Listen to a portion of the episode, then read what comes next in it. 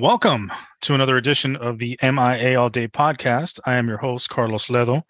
And this is essentially the second time I've done this podcast today because I recorded a 26 minute episode um, earlier today and went to download the content and realized that this new headset that I'm wearing today, that I'm wearing to test out before our um, Manny and I's live appearance at the Garrison this evening to record Wide Right tonight at 8 p.m. Garrison Tap Room in Miami Lakes in Main Street. Um, yes, uh, I had this muted for 26 minutes. So I was just basically talking to myself and nobody recorded. So I, I, I pull up the audio and I put up the video file that was recorded and uh, nothing, silence. Now I must admit that probably made the podcast a lot better, to be quite honest. It, it you know, just me miming things where you can try and figure things out and not have to listen to my voice, I think might have made the podcast a little bit better. But either way, here we are back at it again. So recapping Virginia Tech, I'm not going to get into a full in depth uh, recap of the game. There's plenty of people that have done that already. Um, not only that, but uh, after speaking for 26 minutes, uh, not really in the mood to go for another 26 minutes, right? So I'm going to go short and sweet. It was a tale of two halves, right? You know, in the first half, the Hurricanes offense came out blazing. They did some of the things that I wanted them to do for quite some time. You know, last week on the or the preview pod leading into this game, I was asked about, you know, short yardage packages and red zone packages for Jacurri Brown, something that I talked about on wide right before the season with Manny because of the injuries to TreVonte' Citizen and uh, Don Chaney Jr. I thought that would be a good idea to incorporate. Then after the Texas A&M game, I said it again because I thought due to the red zone issues, it would be a good idea to have a red zone package and a and or a short yardage package for Jacurri Brown so that way it could be 11 on 11. The defense now has to defend 11 players as opposed to 10 because you have a, a run threat at quarterback. Um, so good to see that incorporated. Good to see um, the the bubble screens and the quick screens incorporated to widen the defense, uh, force them to play sideline to sideline, and then also the vertical shots to Colbie Young. So now you're you're making the defense play three dimensionally. You're making them both defend vertically and horizontally, and that puts more pressure on them. Um, of course, Colbie Young, amazing game. I think the big thing about him is not only you know his ability to to make contested catches, but I think his hands, his catch radius, those things are incredible to see. And I think you know as great as he was, I think there was some meat left on the bone. I think they they they missed him on an RPO glance near the goal line where Tyler had him and missed him. Um, I think Tyler forced it a couple times to him. There was one time in particular on the goal line where the corner just dropped to the back corner of the end zone, and Tyler still tried to throw it up to him, uh, and the safety came over the top as well. So, you know, Tyler tried to force it to him a little bit too much late in the game, and uh, started focusing on Colbie Young a little bit too much as the game wore on. And I think that's that's one of the things that Tyler um, does when he finds a guy that he's comfortable with, a guy that he feels he can trust, he's going to go there 90% of the time and start to lose focus on, on what's going on in the other areas of the rod concept and lose other guys. Um, but for the most part, I thought he played well. He missed a couple throws, you know, not as bad as he's been uh, leading into these last two games. I think these last two games are really a, a, turning point for him in terms of his accuracy, his willingness to go down the field with the football, you know, his confidence in the offense. I think has been great, um, and and I think it shows. I think obviously the penalties, 17 penalties uh, for 159 yards, I think it was really changed the game a little bit offensively. There were there were plenty of drives in that second half that were short circuited because of the penalties. You know, you ended up in a lot of third and 15s, third and 20s, third and 24s. Um, you had opportunities where you could have gone for it, maybe on fourth and short, but you were then pushed back to a, a, a fourth and six, or you you know you had to if you had a chance to go two two for one essentially, you know, making it a four down territory type drive. Um, you got knocked out of that because you got pushed back too far and you weren't on you were in your half of the field instead of their half of the field for that fourth down shot, which makes a difference.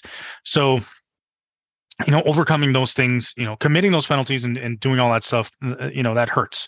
And that's something that needs to get cleaned up. But I think the positive is they overcame that, got the win, and got out of there and got the hell out of Dodge with a W.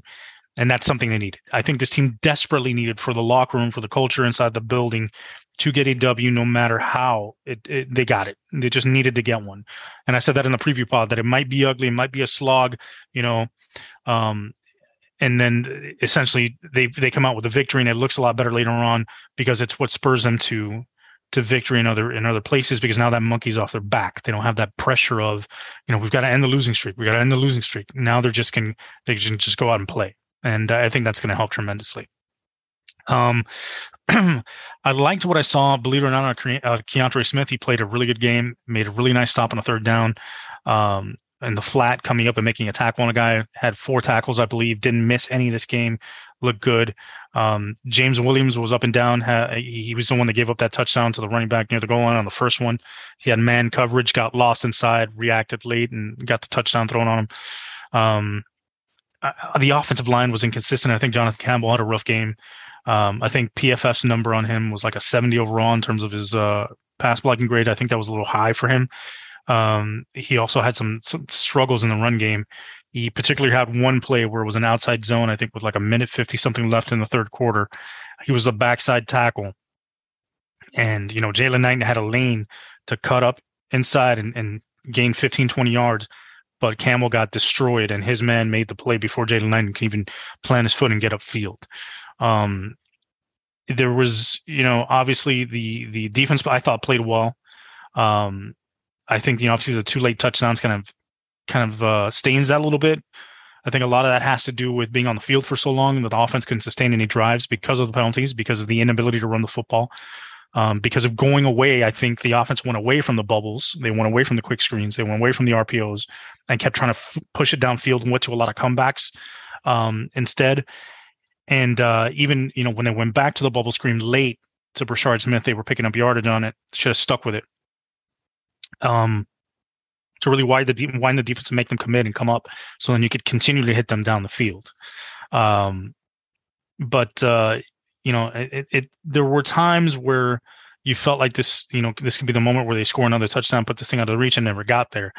And I think the reason for that is the inability to run the football. I think you know, late in the game, it showed why it's important to have a, a, a, good run game. And I'm not saying that this team needs to be 70 30 run or 60 40 run uh, to look like Army, Navy, or anything like that. But I think you need to run the football. I think if you're 60 40 pass or 55 45 pass with an effective running game that can gain ground and in late game situations, chew yardage, in short yardage situations, get you first downs, keep drives moving, keep the clock moving, and continue to assert your will on that opposing team that helps tremendously because you saw in this game, late in the game, we were all shitting bricks, right? Because we couldn't run the clock out. Now imagine if Miami had done what North Carolina did last week, go on a 13 or 17 play, eight minute drive. Uh, even if you end up with a field goal, you get another, some more points on the board, and you've taken an immense amount of time off the clock, and it's basically, uh, you know, turn the lights out on Virginia Tech, and it's over. But because you don't have that ground game going, you know, and obviously part of that is because of the injuries on the offensive line. You know, had Jakai Clark out, you had Justice Oluwaseun out, you had you know Zion Nelson out for the longest time now. You had an injury to uh, Dominic um, Dominic Mammarelli, to Elijah Arroyo. Then you lose Will Mallory during the game. Uh, at one point, Skinner came up hurt, so you were down at one point to your fourth and fifth tight end in that game. Um, you mostly played the second half with your third and fourth tight end in that game. So it's impressive that these things were overcome. They faced a lot of adversity in that sense. Some of it self-created through the penalties, obviously, uh, but they were able to overcome that stuff and get the victory. Which is, you know, it wasn't in, in the sexiest fashion. Um, it wasn't the the cleanest of wins, the most decisive of wins, but it was a win. And, and, you know, at the end of the day, you get out of there, you you keep moving, and hopefully now you gain some momentum. Um, and I think this is the issue with, you know, the short term memory that we have as Canes fans this game kind of reminded me of last season because you would have these moments where the offense just broke out and started scoring points, and then you had long lulls where they did absolutely nothing. And we forgot about this as Canes fans. We forgot that there were points where this offense just hit a dry spell and couldn't do anything uh, because it was, you know, incomplete, incomplete, off the field. Quick completion, not enough for the first down, off the field. And that's what happens when you don't have a run game. When you don't, you can't sustain drives that way uh, permanently. Yeah, Tyler got 350. Great, we got 20 points. Same thing with last week. We got what 496, got 24 points. It's it's it's there has to be more balance for this team um, to be able to to score points at will and control games. And I think you hit that 30 40 point range consistently when you're running the football and you're able to keep teams off balance. Um, defensively, you know, back to the defense, I think they did a good job of using cover two a lot again and mixing in some man here and there. Uh, I think you know they blew the coverage on the touchdown, the first touchdown, and man, I forget what the second one was. Um, I think that second I think the touchdowns late in the game by Virginia Tech also were spurred on by the defensive line, maybe getting a little too over anxious, overzealous, because they had been playing so well and so many sacks on Grant Wells and getting so much pressure that they got out of the rush lanes. And Grant Wells was able to scramble, pick up yardage with his feet, and also extend plays and throw the ball down the field a little bit. So that that was hurtful. Um, I think they did a better job on the back end, not giving up big plays. Um, I think they're starting to get more used to playing this zone defense because obviously it's a big transition where you're going from mainly playing man to now primarily playing zone, um, which which is an interesting change. And I think guys look better. DJ Ivey looks better playing zone. I think Daryl Porter Jr. is more comfortable in this type of uh, off uh, defense. Um, even the Te'Cory Couch looks a little bit more comfortable. So I think it's good for the Hurricanes to to to be feeling more comfortable and mixing coverages a little bit more. And also, they brought 11 blitzes this week as opposed to four last week. Um, so, still not a big blitz number, but a little bit more aggressive with it than they were a week ago. Um, you know, overall, again, just happy with the win, man. Just happy to get out of there and get out of Dodge. But I think from what I saw, there's there's some positives, there's a, there's some negatives. Um, I asked you guys for your opinions, so we're gonna get to that now in a second, so I can check your tweets and see what you guys said about the game. I put out a call for tweets after the game Saturday. Said how we feeling, how we feeling, Canes fans. Give me your opinions, give me your thoughts, and we shall get to that right now. All right, so we will start off with my man Justin here. Justin at Canada Canes. Let me tell you something, Justin. Let me tell you, just between you and me. All right. If I could eat poutine, drink Labatt Blue, and watch the Canes all at the same time, I'd be in heaven, my man. So hats off to you, my Canadian friend, for being a Hurricanes fan and having access to all that sweet, sweet poutine. Um, not, not, I'm not going to say what I was going to say because that's disturbing. But hey, some of you can figure it out. Anyway, uh, it's fine. A W is a W, but lots to work on. I agree. You know, like we just talked about, it, there's a lot of stuff that needs to be cleaned up, but thank God they got the W. We are horrible and in big trouble moving forward. That's from my man Frank J. Heron. Frank, I get how you feel, man. Listen, just between you and me, this team's not that great. You know, you got to get the wins where you can get them. And if you can get momentum and get this team believing in itself, maybe they could play above their head in a game or two where you think they're probably going to lose and they pull out a win. That's the goal. I don't know. We're big trouble moving forward. I think we, the, the narrative of being in trouble, I think, is is set in our brains because of the Middle Tennessee game. You know, and I talked about that on Wide Right and talked about that in the preview podcast uh, this past week on my pod. A lot of our our our um, mental image of this team has been shaped by that Middle Tennessee loss, and if that game had been flipped, we'd be feeling a hell of a lot, a heck of a lot different about this team than we are right now, because we f- we're fearing that inconsistency. But I think this team is who it is, you, who you've seen against Virginia Tech, North Carolina, Southern Miss. Um, this is in Texas A&M. Really not Texas A&M. I think this team is who you've seen against Carolina, Southern Miss, and now Virginia Tech. That's who they are. That's who they're going to be. Um, they've got to find ways to win, and you know, as long as they keep up racking wins and getting positive momentum, it's it's a good thing. Things will get cleaned up. They're not going to be perfect. They're not going to be in a situation where, like, at the end of the season, wow, look how far they've come. I don't think they'll get there, but I think you'll see improvements little by little. Hang in there, man. Don't stress it out too much. All right, who's next? Oh, my man, Sean Von Furch, the man, the myth, the legend. Uh, happy to have a win, but it's just, but it just isn't enjoyable to watch at this point. I disagree. This game was confirmation that the UM that UM is firmly entrenched as a mid-tier ACC program or AT, ACC team. So yeah, I thought I found it enjoyable in the first half. Obviously, we were going up and down the field, scoring points. Second half became a slog, a slog fest, if you will. Uh, I think because of the penalties, and again because they went away from what was working in the first half, and they got a little greedy trying to go down the field a little bit too much. And I think Tyler locked onto Colbie Young a little bit too much, and that's some of the things uh, that led to the offense being stagnant, and of course, not being able to run the football. Got the offense stagnant, didn't sustain drives, and allowed Virginia Tech to get extra possessions and get back in this game. And the defense at some point was going to break down and give up points because you know they're not perfect no college football defense at this point is perfect, except for maybe Georgia, um, but not even this year. So, you know, they're going to give up points and giving up only 14 in the situation after giving them so many possessions. I think they played solid. They played well as a defense. Um, it sucks that the offense couldn't match that and continue that. uh, momentum from the first half. But again, you know, got the W and got out, man. Sometimes that's the way you got to do it. You got to get in, get out, and avoid any contact with anybody on the way out. Just keep your, your head down, do the walk of shame, and uh, go home and celebrate quietly. Corey Lowe, just when I thought we turned the corner, they kicked you in the nuts and remind you we're still crap. You know, back to Sean's comment also about being a mid tier ACC program, firmly entrenched in that, we're crap. This team is who it is right now, right? Right now, this is who this team is. It's been like that for quite some time. They are a mid tier ACC program. To me, they look like a five and three ACC program. Can they swing one game or maybe two in their direction like they did last year? Unexpected wins against NC State and Pitt. Can they get an unexpected? Because right now, I'll be honest, a win against Florida State to me is unexpected. It's going to be a hell of a game. It's going to be tight. It's going to be back and forth. But I think Florida State right now, although they've lost three in a row as well, is the better team.